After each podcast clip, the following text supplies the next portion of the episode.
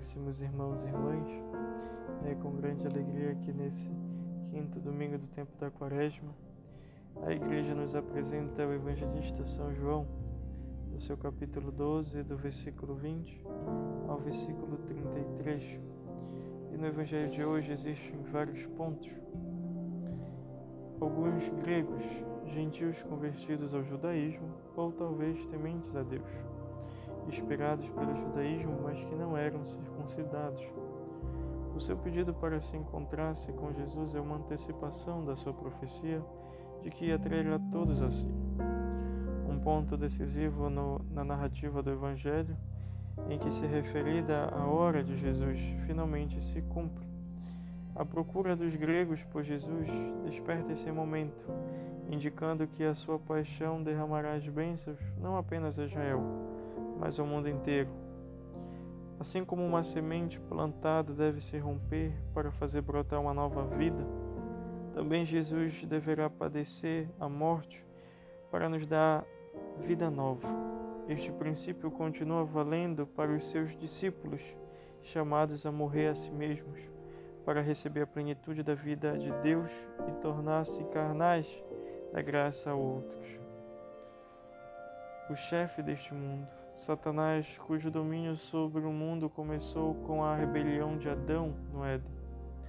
Cristo vencerá o demônio ao ser levado na cruz e o destruirá quando vier novamente em sua glória.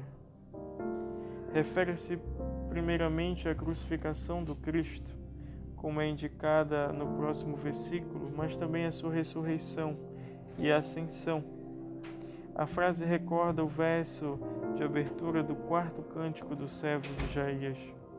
O cântico todo é uma descrição do sofrimento do Messias, que será exaltado e levantado à vista de todas as nações. Mas somente depois de ter sido derrubado por seu próprio povo, Isaías interpreta a humilhação e a morte desse servo como um sacrifício redentor do pecado. Atrair todos a si aponta para a aceitação do Evangelho em escala mundial. Assim como Isaías viu o Messias como uma bandeira levantada para reunir as nações e os restos do seu povo, Jesus vê o mundo se reunindo em volta da bandeira da cruz. A cruz que é o amor. A cruz que é a reunião de todos os cristãos. O amor de Deus que nos envolve e o amor de Deus que foi mostrado no madeiro da cruz hoje nos chama, nos chama a contemplá-lo, a amá-lo de todo o coração. Assim, nos chama que nós possamos morrer para si e renascer para Ele com a graça. Justamente a nossa vida deve ser uma contínua doação e assim ela ganha a beleza e o encanto que é o chamado de Cristo para a nossa vida. Nós, como cristãos, devemos morrer para renascer em Cristo, mas não morrer somente na superfície visível, mas morrer interiormente para os nossos desejos carnais, que muitas vezes nos leva ao pecado.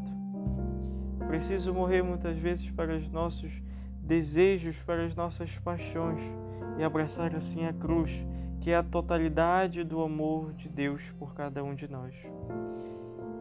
E nós só saberemos amar quando nós nos entregarmos, pois o amor ele é uma doação.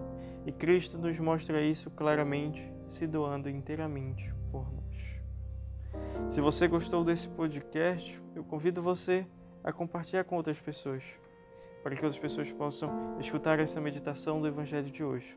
E já quero desejar a você e a toda a sua família que Deus abençoe e que essa semana também seja próspera para a sua vida. Até o próximo domingo.